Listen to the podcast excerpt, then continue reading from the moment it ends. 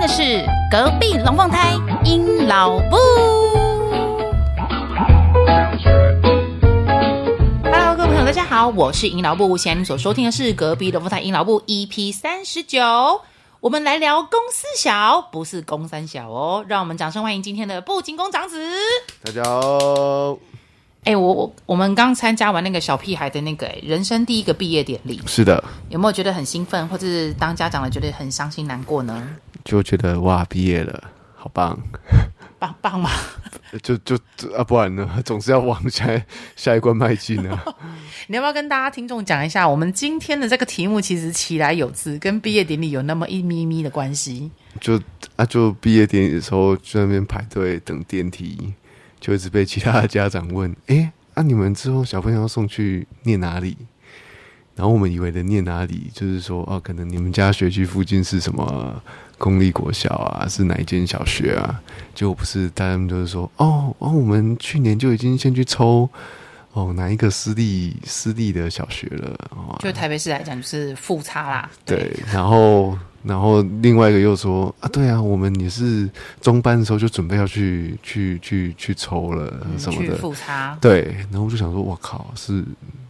哎，我我是不是做错了什么？对，因为其实嗯，我们一直以为啦，公司小这件事情应该是可能大班了再来决定的事情。也因为许那天问我们的都不是、欸，问我们的都是那种小班、幼幼班的家长。中班小班，对，就觉得说哇塞，你们真的是准备这么早，而且他们真的是很立定目标，就是复差，嗯，复差小学这样子。对，我们就想说，哎，我们我们曾经有在询问过，到底复差小学哪里厉害，或者什么之类，就是在在公司小这件事情上面，我们其实考量过，然后我们已经定了目标了，已经下定决心了这样子。可是突然间那一天一窝蜂的家长，每一个答案都是复差、复差、复差的时候，我们就在想，我们是不是做错了什么？所以呢，我就想说，好吧，那我们回来稍微整理一下，然后还有我有把那我那天遇到那个状况，就是跟我一些比较嗯，就是呃长辈们。对就是稍微聊了一下。好，第一个我被发现的就是呢，他们是在跟我讲说：“哎，你听不出来吗？人家是在跟你炫耀他们的社经是地位与你不同。”嗯，OK，这我觉得我我 OK，我接受。只是我我我我没有想过怎么这么无聊啊。对 啊，只有这样子而已哦。好，那所以呢，我就发现公司小这件事情呢，呃，虽然普罗大众就我们那天遇到的状况，大家都还是有一个既定刻板的印象。是。不过我决定今天呢，就来聊一聊当初我们曾经做过的这一些，嗯，算是研究吧。对对，就是探究啊，然后还有一些资料收集，还有跟大家聊聊我们最后是怎么样决定，基于哪一些原因，还有我们听到的哪一些，或是我们问出来的哪一些。呃，可以供大家参考的，因为我相信听我们节目的人应该还是有一些，就自从上次讲完幼稚园的选择之后，已经开始有很多人在问我小学的事情啦。嗯哼，对我就想说，那不然就跟大家分享一下，我们是怎么样去呃去定好我们的决定的。 ，OK，好，那首先呢，第一个先帮大家来科普一下，科普个屁耶、 就是普罗大众对于公司小的一些观点懒人包。那这一部分呢，因为呢，不仅工长子就是个不仅工的人，所以呢，这一部分呢就交给我来了。嗯，你就是吃瓜群众了。好，好我们先来讲一下，就是呃，普罗大众认为的公立小学的优点有哪些？那首先第一个，公立小学的入学当然是以孩子的户籍地为基准啦。对所以你只要不爬爬照，然后不要跨区或是迁户籍的，基本上呢，优点就是你到学校的距离非常的短。是所以交通接交通接送啊，就比较方便很多了，所以你会节省很多的交通成本。嗯，那第二件事情的话呢，就是公立小学它是因为有政府的资助，所以它的学费相对就是便宜很多。嗯。那第三件事情了，公立小学呢，在于学校的硬体方面，我指的是就是场地的部分。对对，基本上公立小学的校地都会比较大，所以嗯呢，有一些孩子就会有足够空间可以跑跑跳跳啊，嗯这样子吊单杠等等的。那再来，呃，我已经忘记第几点了，但总之接下来 在课程的安排上面呢，通常啊，公立小学的在校时间比较短，嗯哼，就是像我们低年级的话，好像只有一天是整天，然后对其他都是半天这样子没错。那所以他在校时间比较短，他就可以比较 多时间跟家人相处。这句话听起来好好好官方啊。那再来呢，呃，公立小学呢，他们的管教方式也比较自由一点，那所以呢，他的压力相对啦，听说。感觉上也会比较小。那另外一个优点呢，就是说孩子们他们在公立小学遇到的同学，往往都是各种人都有，嗯，就会比较像是一个呃小型的社会，所以呢，能够帮助孩子去适应练习，就是去跟这个社不会一样好的好人嗯相处，对，就是比较社会化一点。以上是普罗大众对于公立小学的优点的探讨。嗯，好，那直接就来讲一下，那公立小学有哪一些缺点呢？那首先，呃，就是第一个的相反，就是如果你是那种跨区去寄寄放在那种户籍的，嗯，那没办法，你的上下学的接送成本就会比较高，但这是可以避免的啦。是好，那除了校地是比较大的优点之外，不过相较之下，学校里面的教学使用的硬体设备，可能就会因为资金的关系，嗯，就没有办法像私立小学那么的高级先进。嗯哼，那再来，因为公立小学在校的时间比较短，可是有一些爸妈是双薪家庭，就像我们，那因此呢，我们就会有另外一笔多的花费了。即便说他的学费是便宜的，我们就会多一笔花费，就是安排他们课后的，比如说有课后辅导，或者是要送去安亲班，对所以就会增加这一个的花费。那有一些安亲班，如果你又特别要挑选距离比较远等等，诶，那其实原本早上省下来的交通接送费，这时候又要再加上去了。是的，所以呢，嗯，就变成是有一些相相较相较之下的一个缺点，就是你要去想双性家庭怎么办，这小小朋友的安置这样。那再来呢，缺点方面，公立小学的回家作业相较之下是比私立小学还要多的，嗯、那也比较需要家长去花时间去协助以及监督。嗯，那因为公立小学学生数其实是比较多，班级数也比较多，嗯，学校比较大嘛，那老师因为师生比的关系，所以就比较难完美的照顾到每一个小孩，因此也比较难说事情一发生就可以立刻通知到家长。 是好，以上呢也就是帮大家科普了关于我们公立小学的缺点。那讲完公立小学之后呢，我们就来讲一下私立小学的部分啦。嗯哼。那在私立小学部分的优点是哪些呢？呃，在硬体方面呢，因为他们的经费充足，所以在教学设备这一款的硬体上面呢，其实是比较精良的。比如说，一定会有冷气，呃，有的教室是冷暖空调，嗯、那会有电子黑板，那甚至他们有的，哎，我知道有的学校对于食物是有自己的厨房比较要要求求也很多的这样子。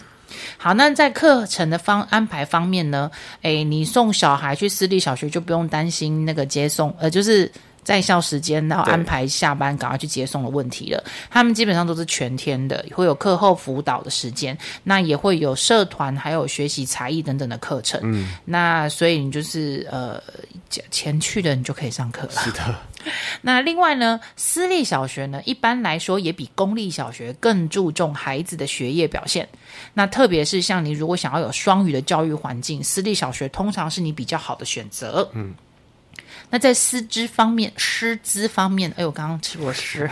私立小学呢，它是有更充足的经费来聘请不同领域的专业师资。对老师在学校对于学生的管教也通常是比较严格跟仔细，如果有发生任何事情呢，都可以迅速的通知家长。然后在课业作业方面呢，私小的课后作业通常比较少，因为其实大部分都待在学校的时候已经写完了啦。对，那呃，作业的检讨跟复习通常也都是老师会帮家长扛起这些责任，所以家长的就责任就比较减轻了，主要只是监督一下说，诶有没有全部都做完啦，有没有落高什么这样子而已。好，那另外一个呢，就来讲一讲私立小学的缺点了。那第一个非常很明显的就是羊毛出在羊身上，你既然呢就是在呃设备要比较精良啦，师资又要比较的多元跟专业化呢，那我们付出来的 money money 就会比较多一点了。所以呢，呃，私立小学的学费是比较高昂的。那另外呢，呃，比较有趣的是，通常啦，会想要读私立小学的人都都高于他们可接受的人，嗯，就是对，所以呢，其实不是说你想念就可以念，对通常都必须要有一些入学考试。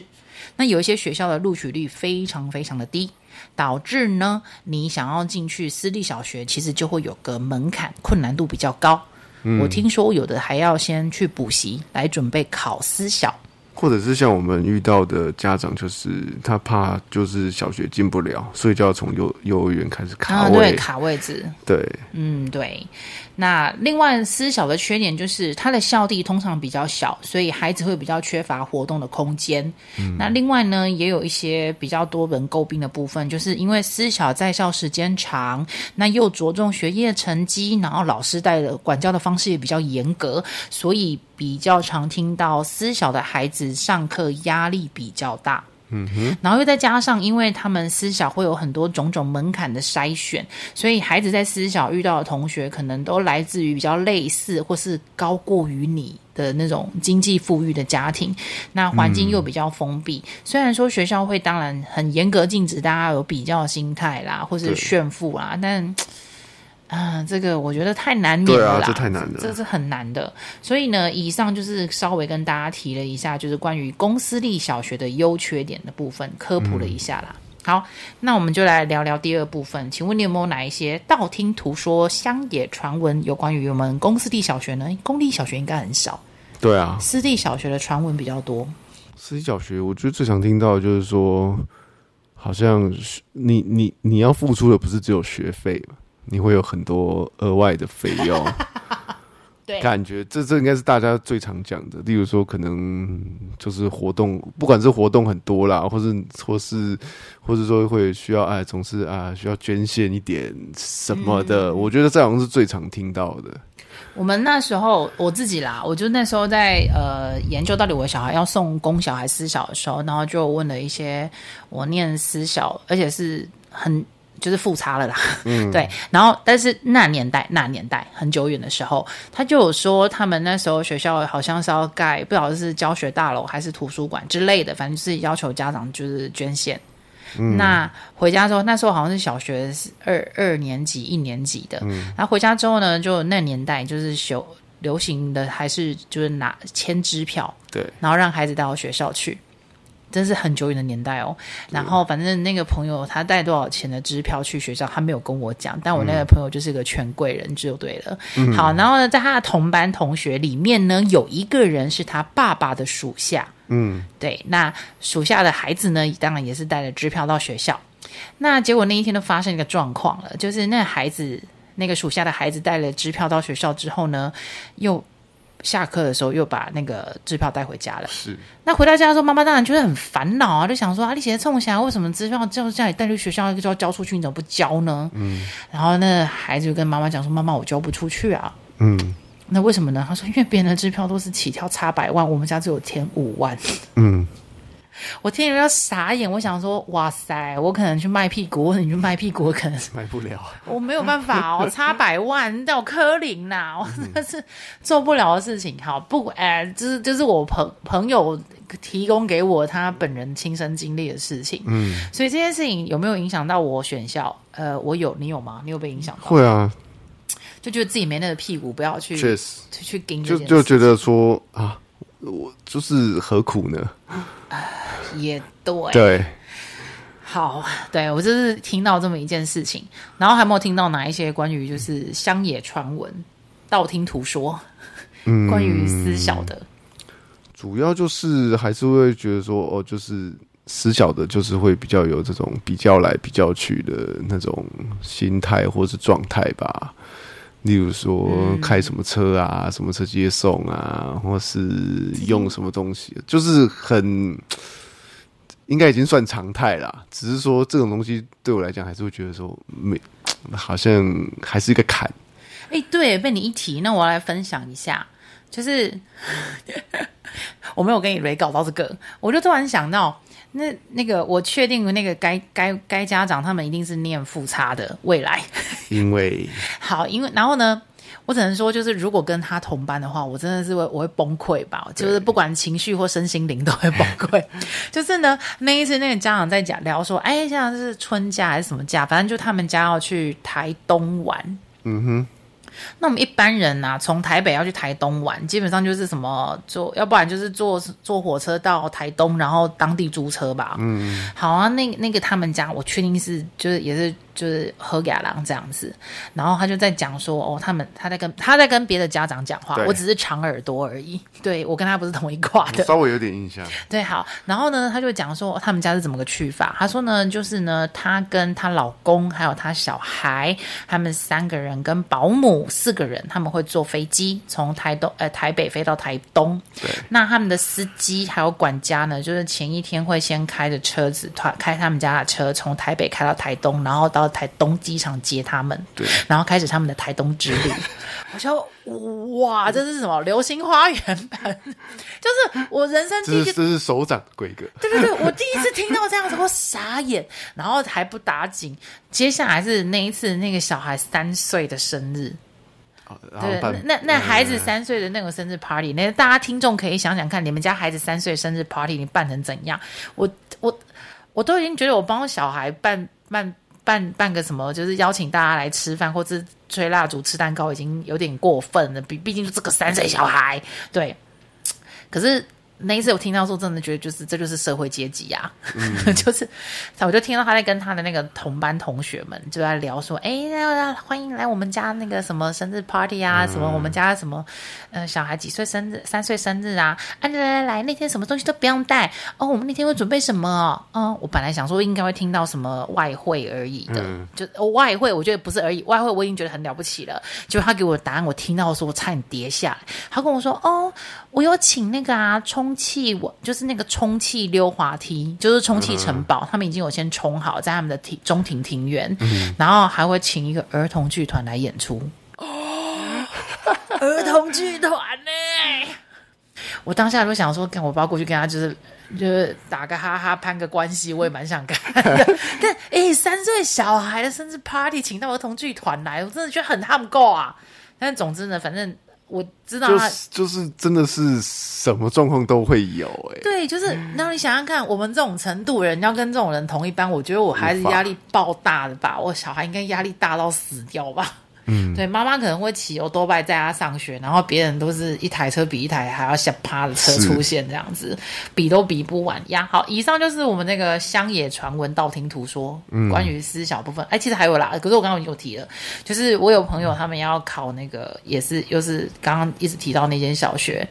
然后他们有现在在补英文跟数学。嗯， 好，嗯，OK，好，以上结束就是乡野传闻的部分。第三个部分呢，我们来聊聊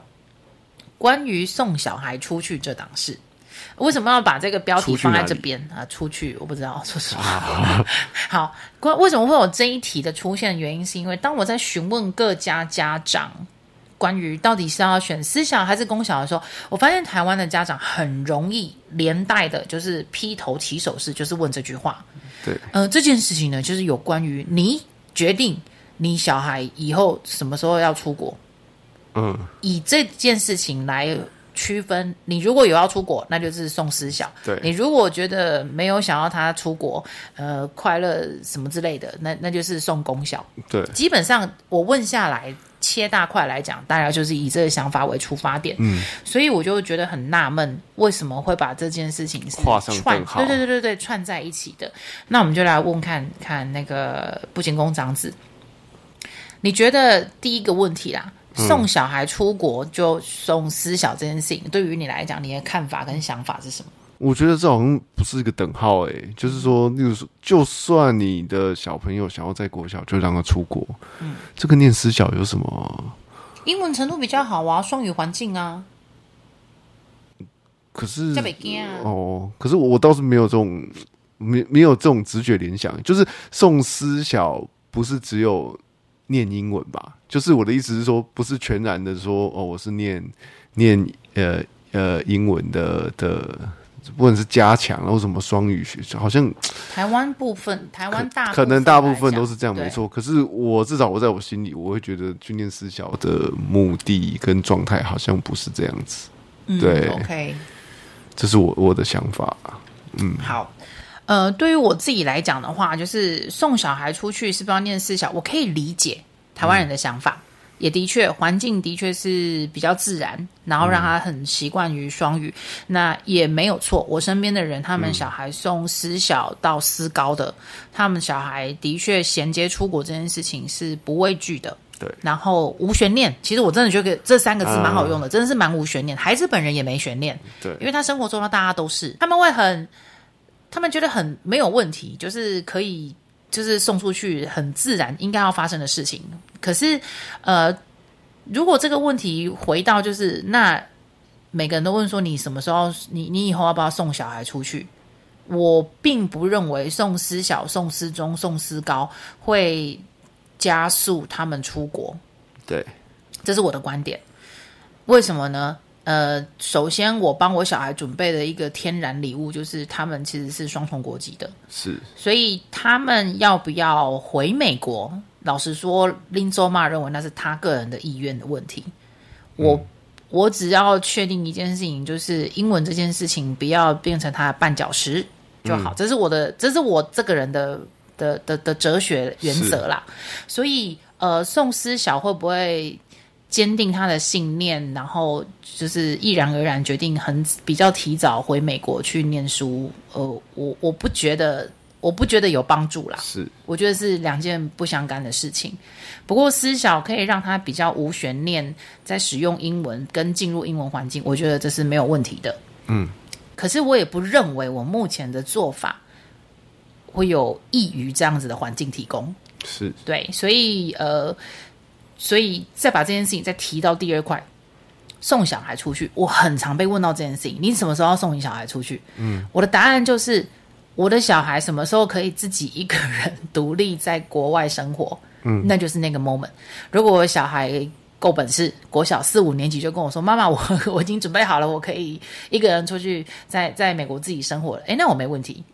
那国中 OK，高中 OK，大学 OK，硕士 OK，反正就是完全取决于我小孩自己告诉我，跟我认为，问我看到他是不是可以自己独立生活啦。这跟我什么时候要送他出去，这个。站的角度是不一样的，嗯，因为最大的原因点是我的小孩是美国人，我不是啊，我是台湾人啊。如果他在很小，然后没有办法有自己独立在国外生活的状况的能力之下，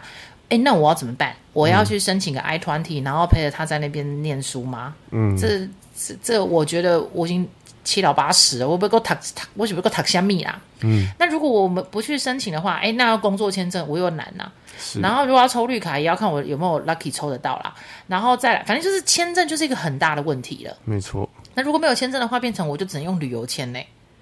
啊，那我就我大概签个进我去我个我两我觉三得次就我觉得这一段也要跟大家讲一下，就是你你你的小孩是美国籍，并不代表说你的家长就是能陪得去。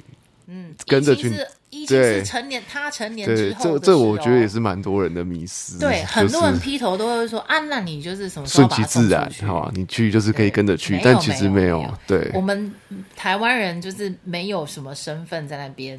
可以长期无悬念的居留，是的对居住的，这个是一个很大的难题。嗯，所以我才会说，何时送小孩出去，不是我决定送不送，而是他自己准备好了没。他的身份是没有问题，进出自由的。可是林州妈是个问题的。嗯， 对，好，所以我不觉得私小跟这件事情可以挂钩在一起，啊，这是我个人的想嗯法，就提供给大家做做参考这样子。好，那接下来就到了这部这这个问题的最后一趴了，最重要的决定，也就是我们当初基于哪些理由，所以做了什么决定。好，那这部分呢，因为当初做决定的人应该算是我吧，嗯，对，因为你就是不做功课废柴。好， 那我们就来聊一下，当初其实呃，像布景公长子他本人是个一路攻小、攻中、攻高、是攻到一路攻攻攻攻攻攻的人，对不对？那我自己呢是攻小，可是我是念私中，嗯，对。那所以我自己觉得，以我自己的人生经验来讲，私中这一六年六年下来，对我最大的影响就是，我觉得人脉，对，的建立跟连接是是我觉得很大的一个保障，我觉得很棒，跟就跟不仅工厂子比起来，对，就是我人脉好像就强悍了很多，嗯，所以其实这也是当初我们在讨论小孩要不要送私小，就是私校这件事情的时候，我们我们有把这件事情纳入考量，是可是我也有把这件事情拿去问我的就是送就就已经走过这条路的家长朋友们，对还有甚至就是就地实地考察、田野调查了一下，这样子。呃，我得到的答案就是，其实小学阶段的人脉建立并不长久，嗯，特别是在，因为我是偏乡的私中，对，人少，环境单纯，精英就那几个，说穿了，所以你能连接的精英才会长久，嗯，关系够稳固跟坚定。可是今天我们是在欢华亚都期，嗯， 就是在台北，你知道那种有分在兴派啊、成功派啊、复兴派啊，反正就是很很多帮派。不不，我我不说的不是真的那个帮派，我是说就是他的那个派别太多了，人太杂了，所以就是那种连结度、稳固度被冲淡很多。嗯，再加上呢，这些学校的孩子，如果你念的是国际班，或是非常重视双语，就是要他们要出国的。其实他们出国之后又是另外一片天地，有人是欧洲的，有人是英国的，有人是美国的、澳洲的、纽西兰的，其实大家又在飞出去了。是，所以问下来，结论就是人脉的建立，并没有像我这年代那么的稳固牢牢靠了。是，他们反而是更多元化，然后有可能是出去之后才建立的人脉，其实是更、更好用、跟跟维持更久的。嗯，对，所以呃，这就是我当初。在私小这上面就没有拿到分数的其中一个原因，因为这是我很在意的，我我我以为他会拿到很大分，嗯结果他没有。那另外我们自己我们自己家啦，我们自己家的因为户籍关系，我们分配到的公校其实是风评非常不错的，嗯，是热门公校之是一，所以我也会觉得说，哦，那它热门一定有它的原因练，所嗯在，嗯，嗯对，好，所以那接下来就基于我们那些乡野图道听途说，我也觉得我们摩黑的卡森可以棒黑的赛，是啊，所以我们最后跳回来，就是觉得，嗯，那基于这几个状况之下，我们就是先去选功效。然后，如果是担心语言这一块的话呢，因为我本身已经花了很多心血在语言这一块的教育跟养成上面，那我还是维持我一贯的严厉啦。所以就是我也没有去很担心说他们会因为念了功效，然后就失去了就是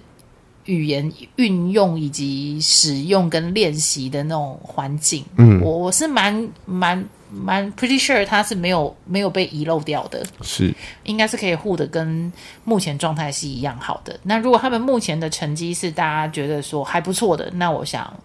就继续往这个方向再再再再靠拢。嗯，对。所以最后我的决定就是让他们先念功效。哎，对为什么我是讲先念呢？哎，这必须要讲。就是其实我们也还是会很烦恼，我们家小孩会不会不适应？是啊，因为毕竟我们幼稚园就有小胖的前车之鉴。嗯，所以那我只能帮自己就是打了个预防针，就是啊反正幼稚园我都换过那么多间了，如果我今天真的是小学还要再来走一遍这种换校，你总妈妈不会惊啦，就就就就再来吧， 不然怎么办？好像像跟那个某政党一直在换换总统候选人是一样，换什么换什么， 对对，就是不不适合，民调太低，不适应的那种，不是不符合社会期待，啊那我们就就来换，再来寻是找，对不对？好，所以呢，政治人物这一套我们也是学起来，反正就是跟大家讲，就是我们目前为止决定就是先去功效，嗯，那呃，如果之后有不适应的状况，其实就就真的是再换啦。对虽然说也有人讲说啊，你那个私转工很简单，很轻松，很写意，公转私很困难，嗯，但我想就就看着办哦，对啊，就是事情遇到，就是至少不要让自己绑得那么死，嗯就是一辈子就死小，一辈子就拱小。我是我是没有到这状态啦，嗯，就是觉得说好，那就是先选定了一个我们资源上面比较好运用的地方。那